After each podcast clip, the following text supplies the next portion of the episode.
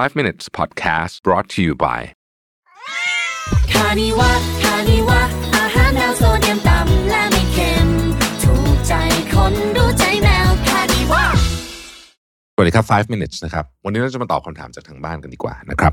คำถามแรกเนี่ยถามว่าทำไมคนเราถึงอยากรวยครับพี่แหมเป็นคำถามที่เอิ่มถ้าจะให้ตอบง่ายๆ ก็ตอบได้นะ แต่จริงๆคำถามนี้ผมว่ามันดูมีความลึกซึ้งพอสมควรนะฮะ แล้วก็ผมว่ามันมีประเด็นที่น่าสนใจอยู่ คืออย่างนี้ผมว่านะคนเราอะ คุณคิดเหมือนผมไหมว่า เราไม่ได้อยากรวยในเชิงที่ว่าต้องมีเงินทองเยอะแยะเป็นแบบห้องสมบัติอย่างนั้น แต่เราอยากมีอิสระฮะอิสระว่าเราอยากทำอะไรเมื่อไหร่ก็ได้ และเมื่อมีเหตุการณ์อะไรเกิดขึ้นกับเรา เราสามารถรับมือกับมันได้ แบบเต็มที่ยกตัวอย่างเช่น อิสระในที่นี้คือสมมติว่าต้องไปนอนโรงพยาบาล เราก็อยากไปนอนโรงพยาบาลที่ดีที่สุด หมอดี ห้องดี อย่างเงี้ย มันคือความหมายของคำว่าอิสระ อยากเดินทางไปไหนก็ได้ ไม่ต้องทำงานก็ได้ทำงานก็ได้นะฮะคือผมว่า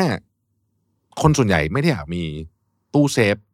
ใหญ่ ๆ แล้วก็มีเงินทองอยู่ในนั้นเต็มไปหมด แต่อยากมีอิสระมากกว่า เราทุกวันนี้ทำงานกันอาจจะเพื่อเรื่องนั้นก็ได้นะฮะเพราะฉะนั้นจริงๆมันมีประเด็นอยู่นะอย่างที่บอกคือว่า ถ้าเกิดว่าเราคิดในมุมนี้เมื่อไหร่เนี่ยนะฮะมันหมายความว่าอะไรหมายความว่าบางทีเนี่ย คำว่ารวยสำหรับเราเนี่ย อาจจะไม่ใช่ตัวเลขขาเข้าแต่อย่างเดียว แต่มันคือตัวเลขที่เราใช้ด้วยนะเพราะฉะนั้นเนี่ยการออกแบบชีวิตเนี่ยนะครับ ก็อาจจะเกี่ยวข้องกับเรื่องนี้ ถ้าเกิดว่า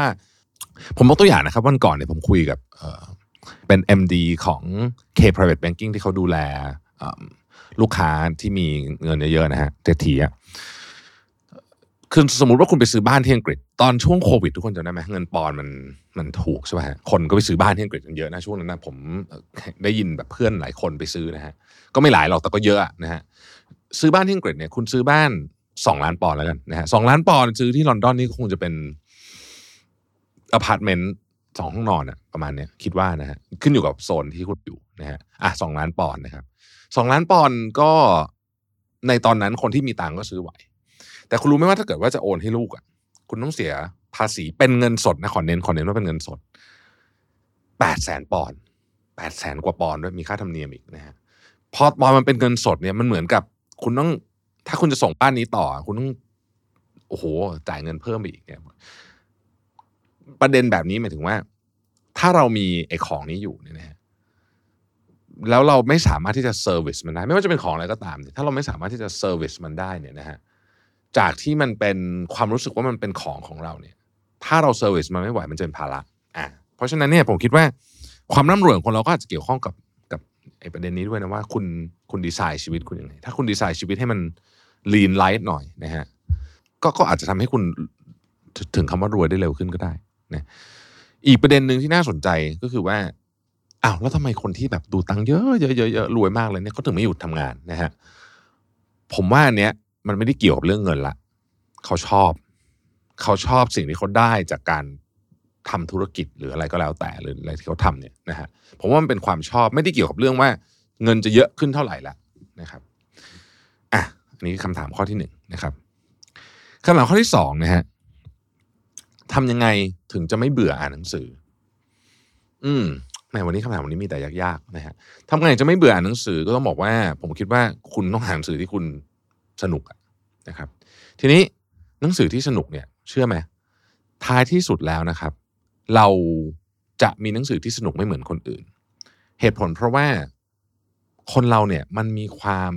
มันมีผมใช้คำว่าพื้นฐานของจิตใต้สำนึกไม่เหมือนกันนะครับ คนบางคนชอบอ่านหนังสือประเภท self help มากๆเออ self help ผมก็ชอบอ่าน คนบางคนชอบอ่านหนังสือประเภทประวัติศาสตร์มากๆคนบางคนชอบอ่านหนังสือประเภท นิยายมากๆ คือผมคิดว่ามันขึ้นอยู่กับพื้นฐานของเราแต่ละคน ถ้าเราเจอหนังสือที่เราชอบนะฮะเออมันก็จะสนุกเองมันจะไม่ได้สนุกมากนะ คือเอางี้ก่อนว่า คือต้องต้องยอมรับว่า การกระตุ้นสมองของหนังสือเราเนี่ยนอกจากหนังสือเล่มนั้นมันแบบโอ้โหมันจริงนะครับประเภทที่แบบอ่านแล้ววางไม่ลงเลย ซึ่งส่วนใหญ่มันจะเป็นพวกนิยายแหละเนาะเอิ่มถ้ามันไม่ได้ขนาดนั้นเนี่ยนะฮะ แรงกระตุ้นของหนังสือต่อเราที่มันทำงานกับสมองเราอะมันน้อยกว่าแรงกระตุ้นของโทรศัพท์มือถือเยอะพูดจริงไม่มีทางหรอกที่หนังสือจะตู้สู้ TikTok ได้ในเชิงของแรงกระตุ้นนะ เพราะฉะนั้นเนี่ยเราก็ต้องให้โอกาสกับหนังสือหน่อยหนึงนะฮะเพราะว่าเขาไม่ค่อยแบบเขาไม่ค่อยสติมมันไม่สติมูลัสมากอะเนาะมันก็ต้องให้โอกาสนิดหนึ่งนะครับคำถามที่สามครับทำไมความเหลื่อมล้ำจึงเพิ่มขึ้นและระบบทุนนิยมจะแก้ปัญหาความเหลื่อมล้ำได้ไหมนะฮะ ยากจังเลยผมก็ไม่ใช่นักเศรษฐศาสตร์ซะด้วยแต่ว่า หนังสือหลังๆที่ผมอ่านมาที่เกี่ยวข้องกับเรื่องไอ้ทุนนิยมเนี่ยนะกับความเหลื่อมล้ำเนี่ยมันพอจะสรุปได้อย่างหนึ่งนะครับ ซึ่งเป็นการสรุปที่ค่อนข้างเศร้านะผมบอกก่อนนะแต่ผมก็มีความคิดเห็นว่าเออมันก็มีส่วนจริงเยอะก็คือ ความเหลื่อมล้ำเนี่ยมันเป็น ใช้คำว่าเป็น by design ของระบบทุนนิยมได้ไหมโดยเฉพาะระบบทุนนิยมที่ปล่อยแบบเสรีเต็มที่ในคำว่าเสรีเต็มที่ในที่นี้ก็คือไม่มีการควบคุมหรือควบคุมน้อย นะฮะเมื่อควบคุมน้อยสิ่งที่มันจะเกิดขึ้นก็คือ คนที่มีกำลังมากกว่าก็จะเก็บเกี่ยวเนาะทรัพยากรในระบบออกไปได้มากกว่า ถามว่าทำไมถึงเป็นแบบนั้นนะครับเอาผมยกตัวอย่างง่ายๆหนึ่งในสิ่งสำคัญที่สุดในการทำธุรกิจคือ source of funding แหล่งที่มาของเงินนะฮะ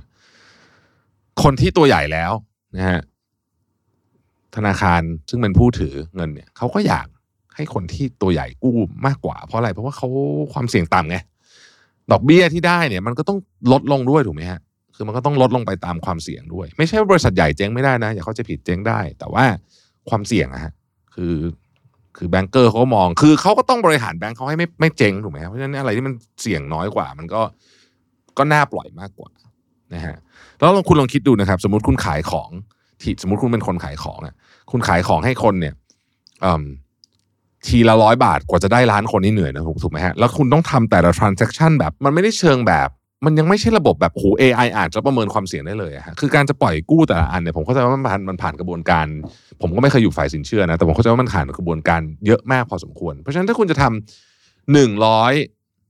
เอ่อจะปล่อยสมมติหนึ่งร้อยบาท ให้ครบหนึ่งล้านกับปล่อยหนึ่งล้านได้เลยเนี่ยทำหนึ่งล้านเลยน่าจะเหนื่อยน้อยกว่าถูกไหมฮะนี่ก็อาจจะเป็นอีกสาเหตุหนึ่งที่ทำให้ ทุนมันถูกมากสำหรับเงินสำหรับคนที่เป็นตัวใหญ่ แล้วไม่นับว่าเขาสามารถมีรูปแบบในการหาเงินหรือว่าทำฟันดิ้งอื่นเช่นอะสมมุติคุณเป็นบริษัทใหญ่มากเนี่ยนะคุณก็ออกบอลเองเลยก็ได้ ไม่ต้องกู้แบงก์ก็ได้นะออกบอลให้ขายประชาชนอะไรเงี้ยนะฮะก็ได้เพราะนี่ในระบอบทุนนิยมนะฮะที่ไม่มีการควบคุมอะไรเลยเนี่ย หรือว่าควบคุมน้อยนะฮะหรือว่าเหมือนจะมีกลไกแต่มันใช้งานไม่ได้อะใช้คำนี้แล้วกันเนี่ยนะฮะ ความเหลื่อมล้ำเนี่ยมันก็จะเริ่มขึ้นจากตรงนั้นเลยนะฮะในทุกมิตินะครับ เพราะฉะนั้นอาจจะบอกได้ว่า by design ความเหลื่อมล้ำมันก็เป็นผลผลิตของทุนนิยมในระดับหนึ่งนะฮะแต่ว่าแน่นอนแต่ละประเทศเขาก็จะมีวิธีการจัดการกับเรื่องนี้ที่ไม่เหมือนกันนะครับเขาก็จะมีการควบคุมนะฮะกฎหมายต่อต้านการผูกขาดอะไรอย่างเงี้ยมันก็จะเป็นเมคานิกที่แต่ว่ากฎหมายอะมีนะฮะแต่คำถามคือ การบังคับใช้กฎหมายทำได้หรือเปล่านั่นเป็นอีกเรื่องหนึ่งนะฮะซึ่งซึ่งเป็นอีกประเด็นหนึ่งเลย อีกท่านหนึ่งถามมาว่าอัดพอดแคสต์เยอะๆแบบนี้เบื่อบ้างไหมนะครับเออบางวันก็เบื่อ บางวันก็สนุกนะครับ แต่มันเป็นมันต้องทำทุกวันนะฮะมันเป็นมันเป็นงาน เพราะฉะนั้นมันก็ต้องทำนะฮะเบื่อไม่เบื่อก็ทำเพราะว่ามันเป็นงาน ผมคิดว่า แต่แต่ถ้าให้นับวันที่เบื่อกับไม่เบื่อไม่เบื่อไม่เบื่อเยอะกว่า คือเป็นงานที่สนุกแล้วกันเป็นงานที่ผมค่อนข้างชอบ แต่ก็ไม่ไม่ใช่ทุกวันนะคือบางวันไม่อยากจะพูดเหมือนกันนะครับบางวันรู้สึกแบบ หมดมุก หรือเหนื่อยอะคุณคือทำงานที่ออฟฟิศบางทีมันก็เหนื่อยมากถูกไหมครับโหบางทีมันประชุมประชุมประชุมประชุมทั้งวันอะไรเงี้ยทีนี้มันต้องอัดพอดแคสต์ตอนสองทุ่มครึ่งอย่างเงี้ยนะฮะบางวันมันก็ไม่ค่อยมีแรงละ นะครับผมสังเกตดูนะว่าพอดแคสต์ตอนไหนที่มีคนดูค่อนข้างเยอะนะครับ engagement สูงสูงๆอะมันมักจะเป็นพอดแคสต์ที่ผมอัดตอนเช้ามืดหรือว่าตอนแบบ คืออย่างเมื่อเช้านะฮะเมื่อเช้าผมก็ตื่นไปวิ่งเออเมื่อเช้านี้เป็นวันเช้าที่ดีนะ วิ่งได้วิ่งได้ยกเวทแล้วอะไรเงี้ยแล้วก็ค่อยมาอัดพอดแคสต์เหมือนไม่มี energy นะตอนเช้าๆนะฮะมันก็เลยเรื่องมันไม่ได้สนุกมากนะ แต่ว่าเหมือนแบบพอเรา energy เยอะใช่ไหมมันก็ก็ทำให้แบบการอัดมันดูสมูทผมก็เดาว่าไอ้ตอนแบบเนี้ย มักจะคนดูเยอะซึ่งซึ่งก็ก็จริงนะครับ ก็จริงประมาณหนึ่งแล้วกัน คือตัวคอนเทนต์ก็สำคัญเช่นกันนะฮะแต่ถ้าคอนเทนต์ดีแล้วก็เราดันแบบแรงน้อยอย่างเงี้ยนะฮะคนฟังก็จะฟังไม่ค่อยจบ เออนนี่ก็เป็นเหมือนกันนะครับ มีอีกท่านหนึ่งบอกว่าคำสอนอะไรที่ได้มาในปีนี้รู้สึกชอบมากที่สุดนะครับ จริง ๆ ไม่ได้เป็นคำสอนใหม่ แต่เป็นการยืนยันอีกครั้งหนึ่งว่า ว่าคำสอนนี้เป็นคำสอนที่ต้องปฏิบัติตามจริงๆนะครับผมไปฟังก่อนไปฟังดรสุรกิจเสียนไทยนะท่านพูดบนเวทีกับดรต้นสนนะฮะลูกชายนะฮะดรสุเกตพูดว่า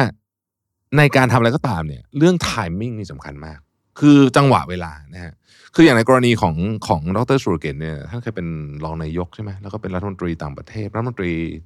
ต่างประเทศรัฐมนตรีคลังด้วยมั้งถ้าจำไม่ผิดนะเอาล่ะ แต่เขาบอกว่าเนี่ยจะเสนอนโยบายอะไรเนี่ยนะบางจังหวะนี่มันเสนอไปเนี่ยโอ้โหคนค้าหมดเลยนะฮะไออันเดิมเนี่ยรออีกแป๊บหนึ่งนะฮะเสนออ้าวคราวนี้คนเอา คือมันเป็นทามมิ่งสำคัญที่สุดนะครับ คือผมก็เลยรู้สึกว่า เออมันจริงนะของบางอย่างในชีวิตนะฮะอันนี้คือผมคิดไปเรื่อยเลยนะ เช่นสมมติว่าคุณอยากจะซื้อรถนะวันที่คุณไม่พร้อมเนี่ย ซื้อไปเนี่ย มันอาจจะทำสามอย่างหนึ่งโอเค คุณมีความสุขแน่ละซื้อได้ของใหม่เนี่ยไม่มีความสุขอยู่ล้วแต่สองมันอาจจะทำให้คุณเนี่ยทุกตามมาหลังจากนั้นไม่นาน เพราะว่าเราอาจจะมีหนี้เพิ่มโดยไม่จำเป็น และสามสำคัญมาก คือมันอาจจะทำให้เราเสียโอกาสบางอย่างไปได้ เช่น มีคนมาชวนไปลงทุนในขณะเดียวกันถ้าเราเอาเงินก้อนนั้น ที่จะซื้อรถเนี่ยนะฮะไม่ซื้อ นะครับไม่ซื้อรถอดใจไปก่อน ใช้คันเก่าไปก่อน หรืออะไรก็แล้วแต่เนี่ยนะฮะแล้วเก็บไว้นะฮะผ่านไปสามเดือนอาจจะมีเพื่อนมาชวนอ่าเฮ้ยธุรกิจนี้มีปุ๊บปุ๊บไปดูลงทุนเอ้ยน่าสนใจป่ะไปลงทุนซื้อนู่นซื้อนี่เฮ้ยผ่านไปสามปีต่อจากนี้ คุณยังใช้รถคันเก่าอยู่เนี่ย แต่สามปีต่อจากนี้ไอ้เงินก้อนเนี้ยออกดอกออกผลอย่างมโหฬารเลยทำให้คุณสามารถซื้อรถเงินสดได้ การซื้อรถเงินสดนี่เป็นอะไรที่แบบ คือมันดีนะฮะเพราะว่าคือคือมันมันดีในแง่ของจิตใจแล้วกันในแง่ของการเงินเดี๋ยวถกเถียงกันได้ แต่ในแง่ของจิตใจเนี่ยมันดีตรงที่ว่า คุณจะไม่รู้สึกถึงการเป็นภาระของมันอะคือ คุณซื้อมาใช่ไหมเงินสดที่มันคลีนคลีนนะครับ เงินที่คุณไม่ต้องไปทำอะไรไม่คือได้ออกดอกผลมาแล้วก็แบ่งส่วนหนึ่งมาซื้ออย่างเงี้ย มันจะรู้สึก เออ แบบสบายใจนะฮะมีวันหนึ่งอยากจะสมมติว่าไม่ชอบก็อยากจะขายก็มันก็จะมันจะชิลกว่า แต่ถ้ามันถ้าเราต้องผ่อนมันทุกเดือนอะไรเงี้ยความรู้สึก มันจะต่างกันเยอะมากๆนะฮะผมไม่ได้บอกว่าซื้อรถไม่ได้นะ แค่เล่าให้ฟังเฉยๆว่า ว่าผมคิดว่าทมิ่งเป็นเรื่องสำคัญมากในในในการทำทุกอย่างจริง ๆ แล้วก็นี่ก็คือเป็นเป็นคำสอนที่มีประโยชน์นะครับอะเดี๋ยวจะยาวเกินไปนะฮะ ขอบคุณที่ตาม 5 minutes นะครับ สวัสดีครับ 5 minutes podcast presented by คานิวะคานิวะอาหารแนวโซเดียมต่ำและไม่เค็มถูกใจคน